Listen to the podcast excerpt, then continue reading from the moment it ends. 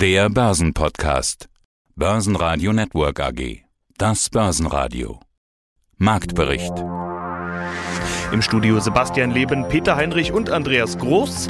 Außerdem hören Sie zu den Zahlen von SAP, Vorberaterin Elisabeth Weißenhorn von Porticus, Rohstoffexperte Michael Blumenroth von der Deutschen Bank zum Energiepreisschock, Vermögensverwalter Rolf Ehlhardt zum Gold, Tech-Experte Thomas Rappold zu zwei Börsengängen aus dem Bereich Quantencomputer, zur Aktie von Media Games Invest CEO Remco Westermann und zur Frage, ob Privatanleger in der Lage sind, ein nachhaltiges Finanzprodukt selbstständig auszuwählen, Lars Brandau vom Deutschen Derivateverband. Verband. Sie hören Ausschnitte aus Börsenradio-Interviews. Die ausführliche Version der Interviews finden Sie auf börsenradio.de oder in der Börsenradio-App. Der DAX kann am Mittwoch ordentlich zulegen. Das liegt auch an den überraschend veröffentlichten Zahlen von SAP. Die sind so gut ausgefallen, dass SAP die Prognose angehoben hat. Kommt gut an, SAP legt plus 3,9% zu und zieht als Schwergewicht den gesamten DAX mit. Schlusskurs 15.249 Punkte und plus 0,7%. SAP gibt damit einen positiven Vorgeschmack auf die Berichtssaison, die nun in den nächsten Tagen durchstartet. Der ATX verlor minus 0,5% auf 3.724 Punkte, der ATX Total Return auf 7.505 Punkte. Stärkster Gewinner im DAX war Sartorius mit plus 4,2%, weitere Gewinner waren eben SAP und Zalando mit plus 3,5%, DAX-Verlierer waren Bayer mit minus 1,3%, Allianz mit minus 1,4% und schlusslich die Deutsche Bank mit minus 4,3%. Ja, guten Tag, meine Damen und Herren.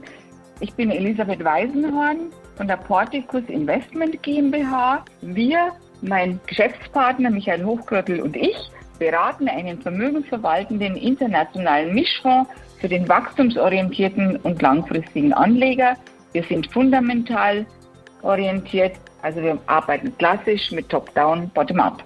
Und die SAP, ja, die hatten ja letztes Jahr stark enttäuscht, wo sie sich neu aufgestellt haben, wo sie gesagt haben, wir müssen auf unsere Kunden hören, wir müssen uns konzentrieren, wir müssen alles mal zusammenfassen. Und das hat den Markt sehr negativ überrascht. Und viele Analysten und Anleger stehen auch auf der Seitenlinie und warten, ob denn das, was die SAP sich da vorgenommen hat, auch wirklich Früchte trägt. Das Unternehmen will sich hier nochmal stärker auf die Cloud konzentrieren, auf ein Produkt, wo sie ihre verschiedenen Bereiche zusammenfassen. Das ist dieses Reisprodukt. Und wie man sieht, scheint es jetzt auch im Markt wieder stärker angenommen zu werden. Und deswegen freuen wir uns heute über die gute Performance.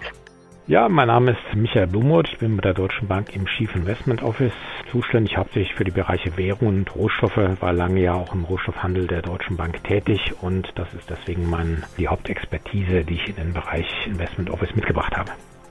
Sprechen wir doch an dieser Stelle mal über den Energiepreisschock. Also das hat für mich das Zeug zum Unwort des Jahres. Bei E.ON ist es jetzt zum Beispiel soweit, da gibt es derzeit gar keine neuen Gasverträge. Was ist denn da los? Warum sind Öl, Gas und Kohle so teuer? Ja, das ist eine gute Frage. Da scheiden sich ja auch so ein bisschen die Geister darum. Ähm, Unwort des Jahres, ja, da arbeiten wir vielleicht darauf hin, aber das Schlimmer wird wenn wir nächstes Jahr im März, April unsere Heizkostenabrechnung bekommen, weil die Erdgaspreise haben sich gerade in Europa und auch in Großbritannien, also Eurozone und Großbritannien, ähm, seit Jahresbeginn verfünffacht. Die waren zwischenzeitlich nochmal für ein, zwei Tage noch wesentlich höher gewesen. Und haben sie wirklich an den Terminmärkten für Erdgas in Holland und in London haben wirklich panikartige Preisbewegungen konnte man da beobachten. Ähm, es scheint zu sein oder was die Märkte momentan spielen an der Karte ist, dass da das Angebot mit der Nachfrage nicht mithalten kann.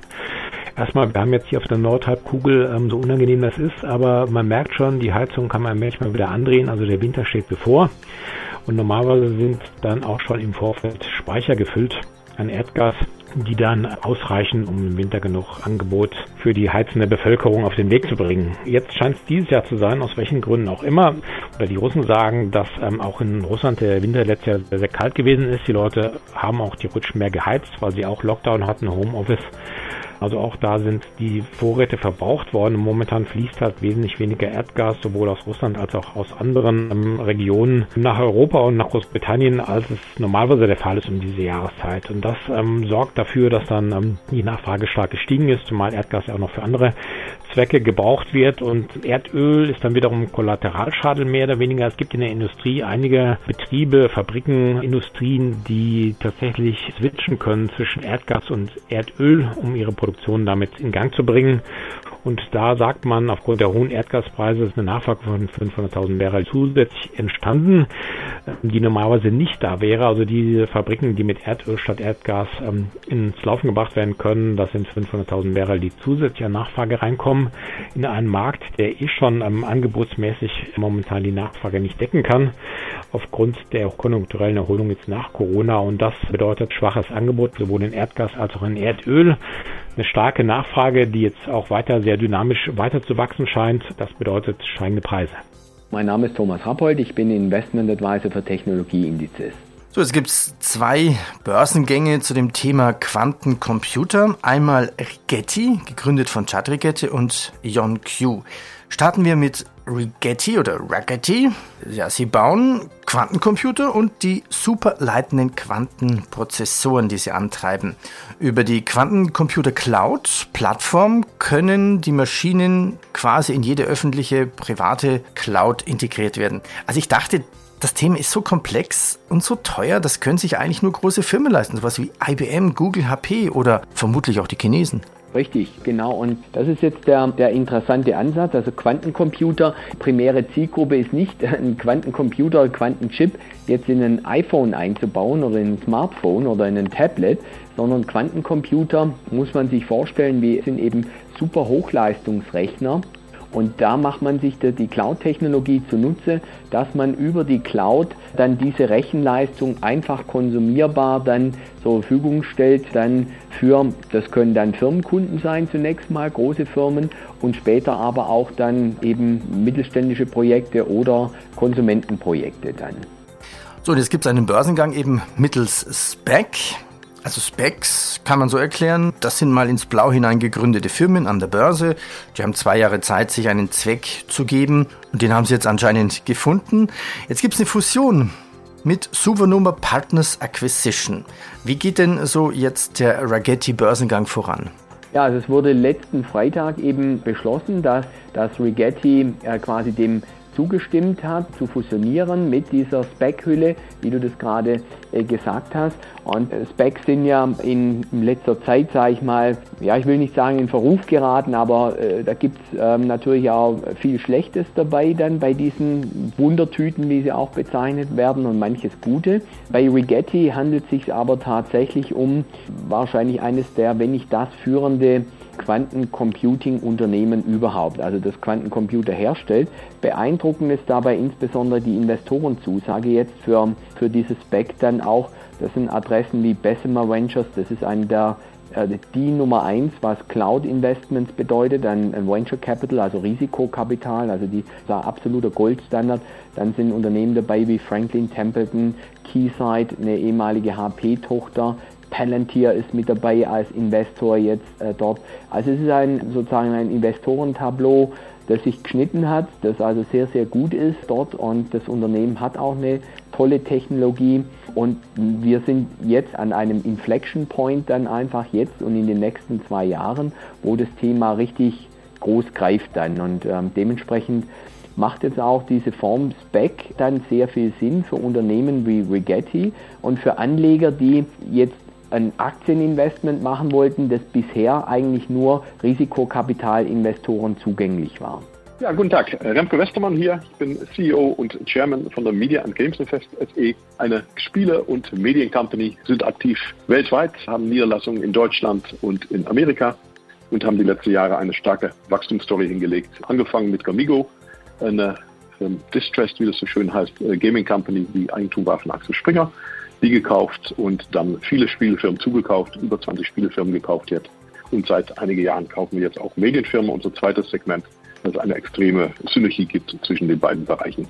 Ja, Media und Games. Da ist der Name Programm, würde ich mal sagen, Sie haben es ja gerade schon ausgeführt, findet ja auch inzwischen viel Interesse unter Anlegern. In Deutschland haben Sie aber im letzten Interview erklärt, müssen Sie immer fünfmal erklären, wie man mit Spielen überhaupt Geld verdienen kann. Darüber hatten wir im Rahmen Ihres Listings in Schweden gesprochen. Da versteht man ein solches Geschäftsmodell nämlich besser. Jetzt habe ich aber den Eindruck, dass gerade Ihre Aktie immer mal auftaucht in Gesprächen, in der Strategie von Investoren, auch in dem ein oder anderen Wikifolio, mit denen ich auch das ein oder andere andere Gespräch geführt habe. Also mein Eindruck, da hat sich was verändert im Verständnis seit unserem letzten Gespräch vor ziemlich genau einem Jahr. Teilen Sie diese Einschätzung auch? Absolut, absolut. Auch deutsche Investoren sind viel mehr interessiert in der Aktie. Ich glaube, es gibt ein paar Gründe dafür. Einmal, wir sind weg aus dem richtigen Microcap-Bereich. Wir haben jetzt immerhin eine Börsenbewertung von um die 800 Millionen Euro, waren schon ganz kurz an eine Milliarde dran, haben natürlich auch starkes Wachstum gezeigt, über 70 Prozent Wachstum pro Jahr in den letzten drei Jahren. Und was auch geholfen hat, ist natürlich die ganze Corona-Krise, wo Leute auch festgestellt haben, dass Gaming vielleicht gar nicht so negativ ist, wo sogar die WHO empfohlen hat, äh, zu spielen, also vor allem Multiplayer-Spiele zu spielen, um wie heißt es, Vereinsamung vorzubeugen. Und in dem Sinne hat auch Spiele eine viel positivere Ladung bekommen, als das vielleicht vor ein paar Jahren noch hatte. Ja, man sieht auch, dass der Aktienkurs das gut heißt. Vor einem Jahr waren sie noch bei rund 1,40 im Tief im Oktober 2020 bei 1,31 sogar. Inzwischen sind sie bei rund 5 Euro. Im Sommer waren es mal 6,50 Euro. Kommt Ihre Wachstumsvision, will ich mal sagen, also inzwischen auch im Aktienkurs an, kann man das so sagen? Ja, absolut. Also wir sehen, dass wir in der Tat unser Börsenwert sich auch ein bisschen unsere operative Performance angepasst hat. Sehen, dass insbesondere jetzt in Schweden, wenn wir uns als Spielefirma bewertet sehen, immer noch ja ein bisschen unter den von den Peers liegt, aber es ist auch nicht so verwunderlich, wenn man erst ein Jahr dort an der Börse ist, aber dass wir jeden Fall ein gutes Stück hochgerutscht sind, wo wir noch ein bisschen was zu tun haben. Wir haben natürlich auch unsere Medien, wenn man da gerade auf amerikanische Bewertungen schaut, dann ist da noch einiges am Wachstum zu tun. Aber auch unser Medienbereich ist erst ja, knapp drei Jahre alt und muss sich auch noch ein bisschen rumsprechen, muss sich auch weiter äh, beweisen, aber wächst natürlich sehr stark und wir haben da auch voll Vertrauen, dass wir das auch noch im Kurs niedergespiegelt sehen werden. Sie selbst haben aber in den letzten Wochen immer mal wieder Aktien gekauft, habe ich gesehen. Soll das auch ein Signal sein? So aller ich als Vorstand kaufe hier gerade jede Menge Aktien, also glaube ich, dass die Aktien günstig sind, obwohl sie mehr als dreimal so teuer sind wie noch vor zwölf Monaten? Ja, also ich finde es nach wie vor, aber dann spreche ich jetzt nicht als CEO, sondern als Privatperson, interessante Kurse, um einzusteigen und bin dann natürlich auch gebunden an bestimmte Phasen, darf zu bestimmte Phasen oder Zeiträumen nicht kaufen. Aber zurzeit darf ich und habe mich auch entschieden, da noch meinen Bestand noch etwas auszuweiten. Mein Name ist Rolf Ehlhardt. Ich bin Vermögensverwalter bei der ICM in Mannheim. Wir sind eine bankenunabhängige Vermögensverwaltung und konzentrieren uns ausschließlich auf die Beratung und die Umsetzung bei den vermögenden Privatkunden. Das heißt, beim Gold, um nochmal auf das Thema zurückzukommen, Ruhe bewahren. Ja, Gold ist eine Versicherung. Sie überlegen doch auch nicht jeden Tag, ob Sie die Brandversicherung für das Haus kündigen oder nicht. Sie haben eine Versicherung mit diesem Gold eingegangen. Ich habe gerade gestern mit jemandem gesprochen und habe gesagt, kauf doch mal eine, eine Newmont. Marktführer bei den Goldproduzenten hat eine Rendite von 4%. Äh, das ist doch wie wenn ich heute eine BASF kaufe, da kriege ich 5% Rendite und sage, okay, und ob die BASF jetzt bei 50 oder bei 70 steht, ist mir völlig egal. Ich verkaufe sie eh nicht, weil ich will ja die Dividende ziehen. Jetzt macht es inzwischen bei den Goldaktien sogar Spaß zu warten, weil man eine Dividende bekommt, die immerhin 4% beträgt. Jetzt ist Zeit zum Investieren, hinlegen, Geduld haben. Das ist bei Gold das, was ich sage. Gold ist eine Versicherung. Sie können doch bei Abschluss einer Feuerversicherung auch nicht wissen, naja, spätestens in drei Jahren wird das Haus wohl brennen, außer sie fackeln selbst ab, ja. Das Timing weiß ich nicht. Nur, und ich wiederhole mich da, wenn die Leute Angst bekommen, wir haben so viel Damoklesschwerter, wenn eins runterfällt und die Leute sagen, komm, in der Vergangenheit waren in den letzten 5000 Jahren, es ist alles Mögliche kaputt gegangen. Gold nicht, hat weiterhin Bestand. Ich kaufe jetzt Gold und die Leute haben kein Gold. Und es kommt eine Nachfrage von den Investoren dazu, dann werden Sie mal sehen, wie schnell die Goldpreise springen und wir werden schneller bei vielleicht zweieinhalbtausend, dreitausend sein, wie wir uns das heute noch vorstellen können. Und äh, dann war es egal, ob ich es jetzt bei 1750 äh, oder 1760 gekauft habe. Ich muss einfach drin sein, wenn es anfängt zu springen. Ich habe die 20 Prozent, die wir in Gold haben, einfach auf die Seite gelegt. Es ist eine Versicherung, die gucke ich mir nicht jeden Tag an. Ich habe doch genug mit BASF, SAP, Infineon und wie sie alle heißen zu tun, um zu sagen, komm, jetzt übertreiben die ein bisschen, äh, da gebe ich mal was raus. Gold legt man sich hin und wartet.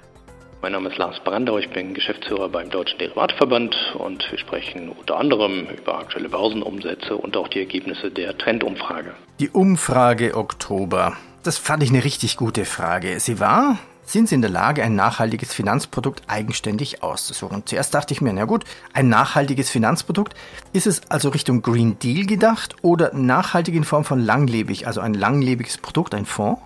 Nee, nee, es war schon ganz eindeutig in Richtung ESG gedacht. Und was wir einfach feststellen ist, dass sowohl Angebot als auch Nachfrage ja tatsächlich wirklich signifikant zulegen. So, und da stellt man sich die Frage, das ist eine übliche Frage, wenn es mehr und mehr Produkte gibt, die an den Markt kommen, ob Retail-Kunden überhaupt in der Lage sind, sich da einen Überblick zu verschaffen und wenn ja, wie suchen sie das alles? Und das Interessante dabei ist, wir haben in dem Fall Antworten von 2153 Personen bekommen. Die sind aber, und das muss man immer einordnen in den Ergebnissen, überwiegend logischerweise logischerweise Selbstentscheider, weil wir diese Umfrage online auf verschiedenen sehr reichweitenstarken Finanzwebseiten stellen und demzufolge sind da natürlich Menschen unterwegs, die sich aktiv mit ihrem Portfolio auseinandersetzen. Insofern sind die Ergebnisse zum Teil auch gar nicht so wahnsinnig verwunderlich, weil wir festgestellt haben, 36,7 Prozent sagen eindeutig, ja, sie sind in der Lage, das eigenständig auszusuchen, so ein nachhaltiges Produkt. Es ist nicht ganz leicht, aber machbar sagen 36 Prozent. Also über 70 Prozent haben offensichtlich kaum Schwierigkeiten, sich ein nachhaltiges Produkt ihrer Wahl auszusuchen und ins eigene Portfolio zu allokieren. Lediglich 5% haben tatsächlich geantwortet, sie benötigen die Hilfe eines Beraters. Und dann kommt noch ein relativ großer Teil, nämlich über 22% haben angegeben, dass sie sich nach wie vor überhaupt nicht für nachhaltige Finanzprodukte interessieren. Und das wiederum finde ich schon ganz erstaunlich. Aber nochmal, in der Einordnung muss man schon zugeben, es handelt sich hier um Selbstentscheider, die sind normalerweise gut informiert und die sind seit Jahren aktiv am Markt dabei, die sind es gewohnt, sich ihre Produktpaletten selber auszusuchen und zusammenzustellen. Insofern ist das, glaube ich, ähm, tatsächlich einzuordnen. Die Realität, denke ich, sieht ein bisschen anders aus, weil es doch überwiegend in Deutschland sich um eine Bevölkerung handelt, die keine wahnsinnige Wertpapierkultur hat und wo viel im edukativen Bereich gemacht wird von der Finanzindustrie. Und es muss viel getan werden, damit sich Menschen für Finanzprodukte interessieren. Und das ist bei der Nachhaltigkeit natürlich nicht anders. Und ich glaube, der überwiegende Teil ist einfach nach wie vor auf Beratung angewiesen.